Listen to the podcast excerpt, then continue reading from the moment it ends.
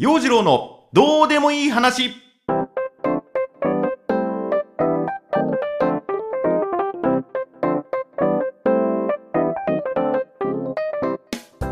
こんにちは陽次郎です。さあ今週もお届けしてまいります陽次郎のどうでもいい話。まずは6回目の八雲百貨店お疲れ様でした。ね皆さんショッピングや朗読などのパフォーマンスそして前回の陽次郎のどうでもいい話ポッドキャストお楽しみいただけましたでしょうか？で、えー、八雲百貨店で売られていました。コーヒー。はい我が家にもコーヒーが届きまして今週は至福のひとときをコーヒーとともに過ごすことができました。まあ、いつもはねインスタントコーヒーとか缶コーヒーしか飲まない。おしゃれな喫茶店に行くこともあんまりない。だからね本格的なコーヒーの味ってのがどんなものなのかようわからんのですわ。とは言ってもまあ一時期こう自分がおしゃれさんを気取っていた頃がありましてね。やっぱり食後には本格コーヒーをたしなむようなそんな大人になりたいと。あるんです。我が家にはコーヒーを入れるマシンはあるんです。で今ねあのコーヒー入れるマシンのこと何て言うのかよくわからなかったから慌てて調べてみましたよ。コーヒーメーカーね。調べてみた結果出てきた答えがそれコーヒーメーカーねっていうね。あるんです。あれ一応我が家にもあるんです。でもねここ何年も使っていない。あの簡易的なねドリップするやつは時々使っていたんだけどもその本格的なマシーンうちにもあったんでそれを取り出して洗って今回使ってみました。ね。香り立つコーヒー。程よい苦味と酸味。うーん。僕は違いのわからない男とかなんとか思いながらまあでも美味しいコーヒーは美味しいのです。美味しいなと思って飲んでいるんです。でふとね最近意識高い系おしゃれおじさんとしてはコーヒーとスイーツでのこうマリアージュを楽しみたいと。マリアージュ？まあそんなことをふと考えたわけなんです。まあ言い方がね非常に意識高い感じですが要はまあコーヒーを飲む時に何か甘いものも一緒に食べたいなぁと。そこでえ近所のねスーパーに仕事終わりに立ち寄って珍しくスイーツコーナー物色。普段ねあんまり甘いもの食べないんだけどもまあ本当にね甘いもの口にするって言ったら缶コーヒーか最近はカルピスソーダか。まあ普段ねあの喋る仕事もしていますんでのど飴くらいでケーキとかね甘いお菓子とかほとんど食べない。ねケーキなんて誕生日的なイベントの時しか食べないしおまんじゅうとかどら焼きとかの和菓子もまあほんと他の方からねいただく時にしか口にしない。甘いものがね嫌いっていう風なわけじゃないんだけどもこう率先して甘いものを食べようっていうことがあんまりないんだよね。でそんな私がさてコーヒーと一緒に何を食べるか思い悩むわけなんです。で今回スーパーのデザートコーナーでベスト4まで勝ち上がったのが焼きプリンエクレアどら焼きレアチーズケーキの4つ。はい。ベスト4揃いました。準決勝1試合目。焼きプリン対どら焼き。これねいい勝負でした。いい勝負だったんだけどもどら焼き。うんあんこは日本茶かなと思ったんで緑茶かなと思ったんでこの勝負は焼きプリンに軍配2試合目エクレア対レアチーズケーキ、ね、あのねチーズケーキは好き。ケーキで何が食べたいかって言ったらやっぱりチーズケーキ。特にこうヨーグルトとかね。あのレモン汁の入った酸っぱ系のレアチーズケーキ。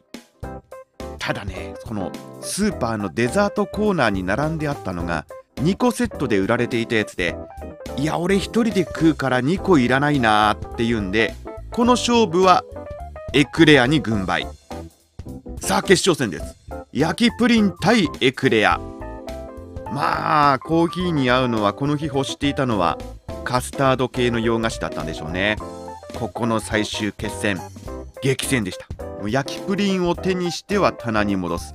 エクレアを手にしては棚に戻すみたいなね。どっちがいいだろうってもうこの作業を繰り返して一度その一角から離れてお惣菜コーナーに行って、うん、焼き鳥食べようかな焼き鳥をこう物色するなどして一度冷静さを取り戻し再度洋菓子コーナーに行って焼きプリンにするかエクレアにするか。悩むことおよそ20分。でね手にした焼きプリンが僕の好きなメーカーのものではなかったので、まあ、ここはエクレアだということで今回はエクレアを購入してきました。うん、ま、勝負したっていうかこれ消去法だったんだけどね。まあでもねこうよしエクレアにしようって決めて手にしたところで今まで土俵に上がることもなかったシュークリーム選手。シュークリーム選手がね目についたんです。待てよと。これ皮の部分評価するならシュークリームこれ捨てがたいなっていうことでまあいつもの優柔不断なところが出てきてね。右手にエクレア左手にシュークリーム手にしてうーんどっちだろうどっちだろう思い悩むことまた5分いや今回はやっぱりね激戦を戦い抜いたエクレアにしようエクレアを購入してまいりました。何年ぶりだろうねこのねエクレアを食べるの。ほんとね年単位で食べていなかったと思う。何年ぶりっていう感じ。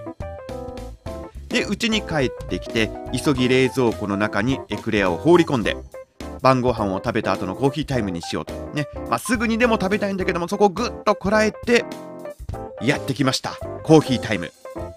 コーヒーメーカーでコーヒーを入れるとね部屋中にコーヒーの香りが漂う。それをお気に入りのコーヒーカップに入れて香りを楽しんでまずは一口。うーん。この香りこの苦みこの酸味。うん。いいね。さあそしてもちろん忘れちゃいませんよ。エクレアちゃん。ね、冷蔵庫からエクレアを取り出して封を開けその甘い香りを嗅いでかぶりついたわけなんだけどね。あっという間だよね。食べ終わるの。ものの5分と経たないうちに。エクレアはお腹の中5分じゃないの？1分もないよねもう。バクバクバクって。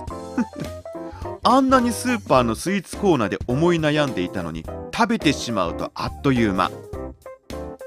まあ、で今回ねコーヒー豆たくさん届いたので次のコーヒータイムは何とマリアージュするか、ね、どんなスイーツと合わせてみようか。いろいろ考えています、ね、ちょっとどら焼きねどら焼き今捨てがたいんだよな。ねそんなわけで美味しいコーヒーとともに糖分多めの時間を過ごしていくことになりそうです。陽次郎のどうでもいい話。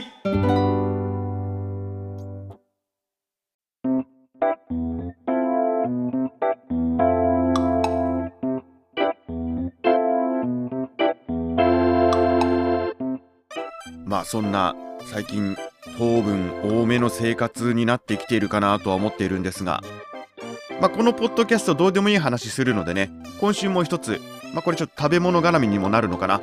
お話ししていきましょう。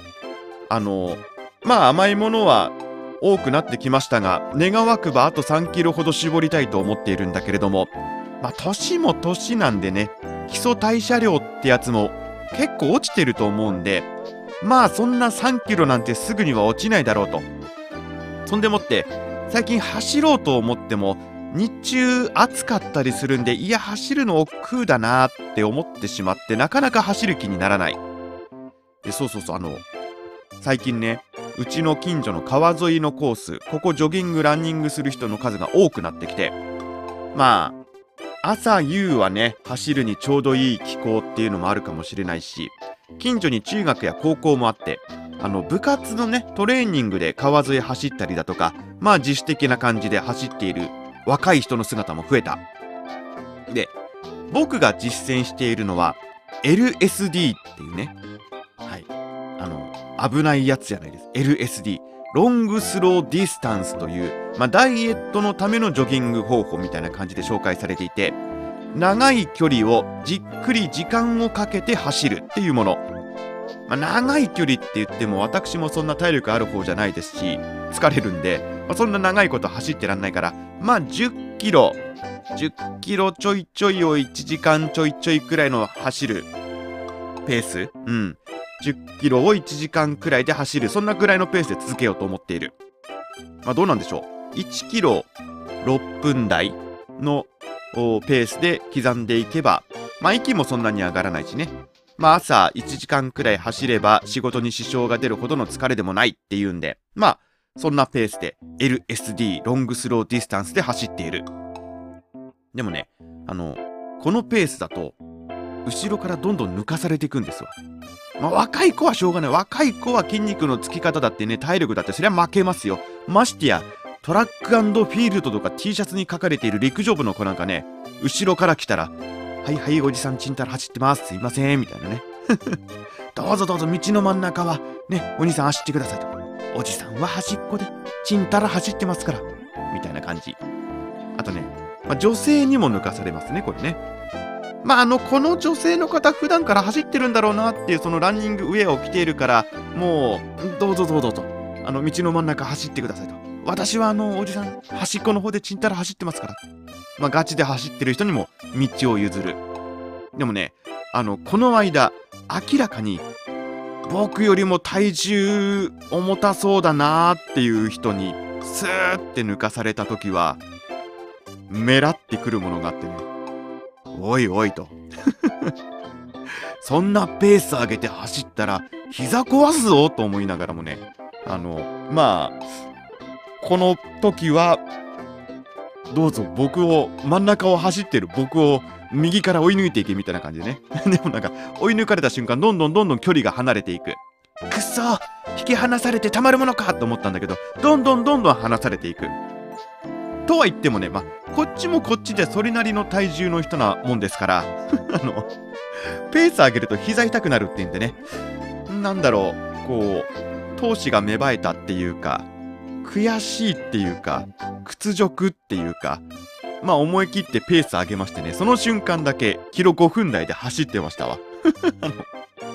追いつけなかったし、追い越すこともできませんでした。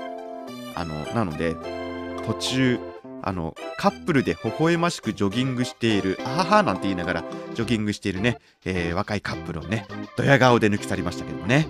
まあ、それはさておいて、自分のこのダイエットが、今、どこへ向かっているのか、相変わらずわからないままでいます。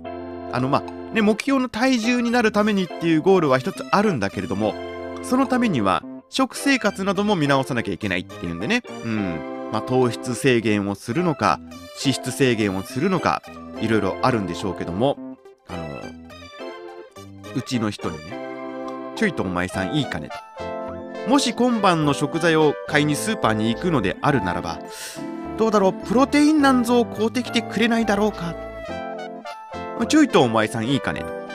もし今晩の食材を買いにスーパーなどに行くようなことがあったら、あの、4種のナッツってやつ、あれ買うてきてくれないかね？頼むんですわ。まあ、あの、うちの人はいい人なので、あの、買ってきてくれるんです。まあ、高いと。プロテインは贅沢品だと。4種のナッツを食うんだったら、あなたの好きな醤油せんべいの方がコスパがいいじゃないかと。まあ、ごもっともなんですけどもね。とは言ってもまあ私最近意識高い系なので、まあ、何かと意識を高くするとお金がかかるものですから、まあ、ターザンなんか読んでますよね。ダイエットにはポテチよりもナッツがいいなんて言われると、ほら、ナッツ食べたくなっちゃうじゃん。まあそんな感じでね。あの、ナッツを買うてきてもらうんですが、なんだかんだ言って1日1袋食っちゃってたから、ナッツはカロリーが高いんだ。1日で食い上げるとは何事だと。プロテインを飲むんだったら水を飲めと。輸入物のナッツばかり食うな。日本人なら米を食えと。まあ言われるわけです。はい、ごもっともでございます。これもごもっともでございます。ねあの、ちょっと前のカビゴンみたいなスタイルじゃなくなったのはいいし、健康に気を使っているのはいいことかもしれないけれども、このままだとエンゲル係数が上がるばかりじゃないか、食費ばかりかかるじゃないかと。あなたは何を目指しているのと。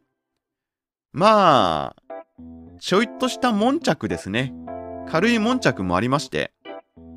何を目指してるって、痩せたいからに決まってるじゃないか。そんなにすぐに痩せたらね、体壊すでしょ。無理して痩せたっていいことないわよと。ダイエットなんて毎日コツコツ続けていくしかないのよ。急に痩せようったってそりゃ無理よと。まあでもよく聞けと。ネットとかに1ヶ月で5キロ痩せたという人もいるんだぜともうネットの情報に踊らされるんじゃないわよとそんなに急に痩せたらね皮が余って余計みつぼらしいわと言われたわけです、まあ、この悶着今こうやって自分で繰り返し言ってみるとうちの人の方が正論ですね。土正論ですわ。であのこの年になってさダイエットしてもお腹周りってのはやっぱりあんまりすっきりしなくってさなかなかそのお腹周りの肉ってのが取れない。でこの間風呂入る時に鏡見たらさ妖怪図鑑に載ってるガキみたいな体になってるんですね、お腹だけぽっこり出てる。あれね。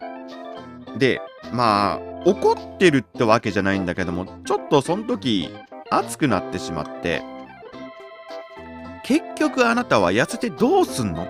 そんな食生活を続けて結局何がしたいのって言われた時に返した僕の返事がロックンローラーになるんだよ。っていう僕のすっとんきょうな返しね。ロックンローラーは大抵痩せているだろ俺は頑張ってロックンローラーになりたいんだよ。キョットーンですよね。相手はキョットーンですわ。あ？いいか。よく聞けと。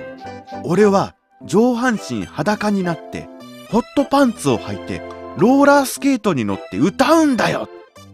まあそこで一言言うにはそれはロックンローラーじゃない。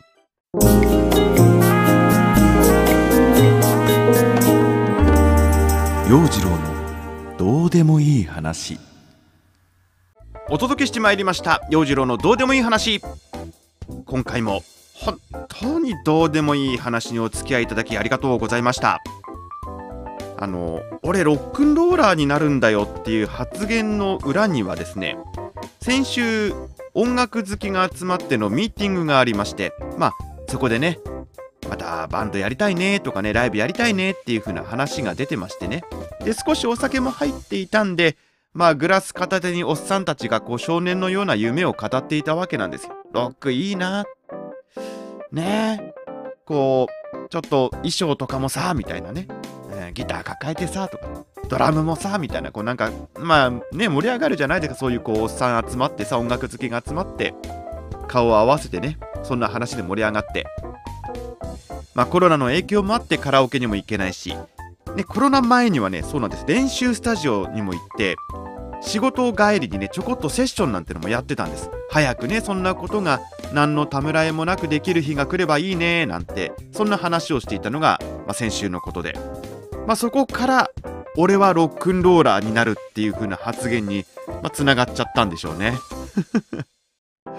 まあとは言ってもね内田裕也さんは生涯ロックンローラーだったわけですからロックに年など関係ないのです。はい。まあ今日も京都でまとまりがつかなくなっちゃったけれども。まあロックのライブをやるかやらないかはともかく今ね8月朗読会に向けてまあ一歩ずつ一歩ずつ企画進めていますんでこれもまた近いうちに情報をお伝えできたらいいなと思っています。で8月といえば八雲百貨店も8月オープン決定しています。また八雲百貨店の盛り上げ役としてもねポッドキャスト制作頑張っていきたいと思います。前回の新潟縦断ウルトラクイズ。どうでした？やってみました？答え分かりました、ね、またいろいろクイズ考えていきますんで次回の新潟縦断ウルトラクイズもぜひチャレンジしてみてください。でこのね新潟縦断ウルトラクイズをやっているっていう風なことにも、まあ、ちょっとした背景があって新潟のことを知ってもらってぜひあなたの創作活動のアイデア創作活動のヒントにしてもらいたい。はい。新潟ショートストーリープロジェクトもやっています。いろいろユニークな作品集まってきましたけれどもまだまだ募集していますよ。2000文字程度で新潟のエッセンスが何かしら入っている短編小説お待ちしています。あの2000文字程度って言っておりますがこれ2000文字以内ってのじゃなくってまあ、マックスで400字詰め原稿用紙6枚うん67枚くらいかなってまあこれぐらいのボリュームの短編小説を募集しています。新潟ショートストーリープロジェクトのホームページにも掲載しますし目指せ書籍化ということで7月末までに投稿していただいた作品の中からえりすぐったものをまとめていく予定です。であの頑張って第2第4金曜日に掲載しようと思っているんですけどもねありがたいことに前回投稿作品多くてですね一応それぞれ実行委員会のメンバーで目を通して、まあ、ホームページに載せるのどうするのっていう風なのがあるんです。まあ、そういうのがねあのミーティングはやっているんです行ったりもしてるんでホームページの掲載が遅くなってしまいました、まあ、ちょっと今後またね増えたりすると掲載するのにホームページにアップするのに時間がかかるかもしれませんのでその辺はご了承いただきたいです、ね、でも嬉しいですね。うん。読んでる作業も楽しかったりするんですよ。おおこう来たか。とかね。こういうテーマで来たか。となんだこの新潟から広がる想像力は。みたいなね。ぜひ懲りずに送ってきてください。投稿お一人何作品でも OK です。そんなわけで今日はこんな感じで終了。ね皆さん今週も張り切ってまいりましょう。陽次郎のどうでもいい話ポッドキャスト。お相手は陽次郎でした。それではまた来週。バイバイ。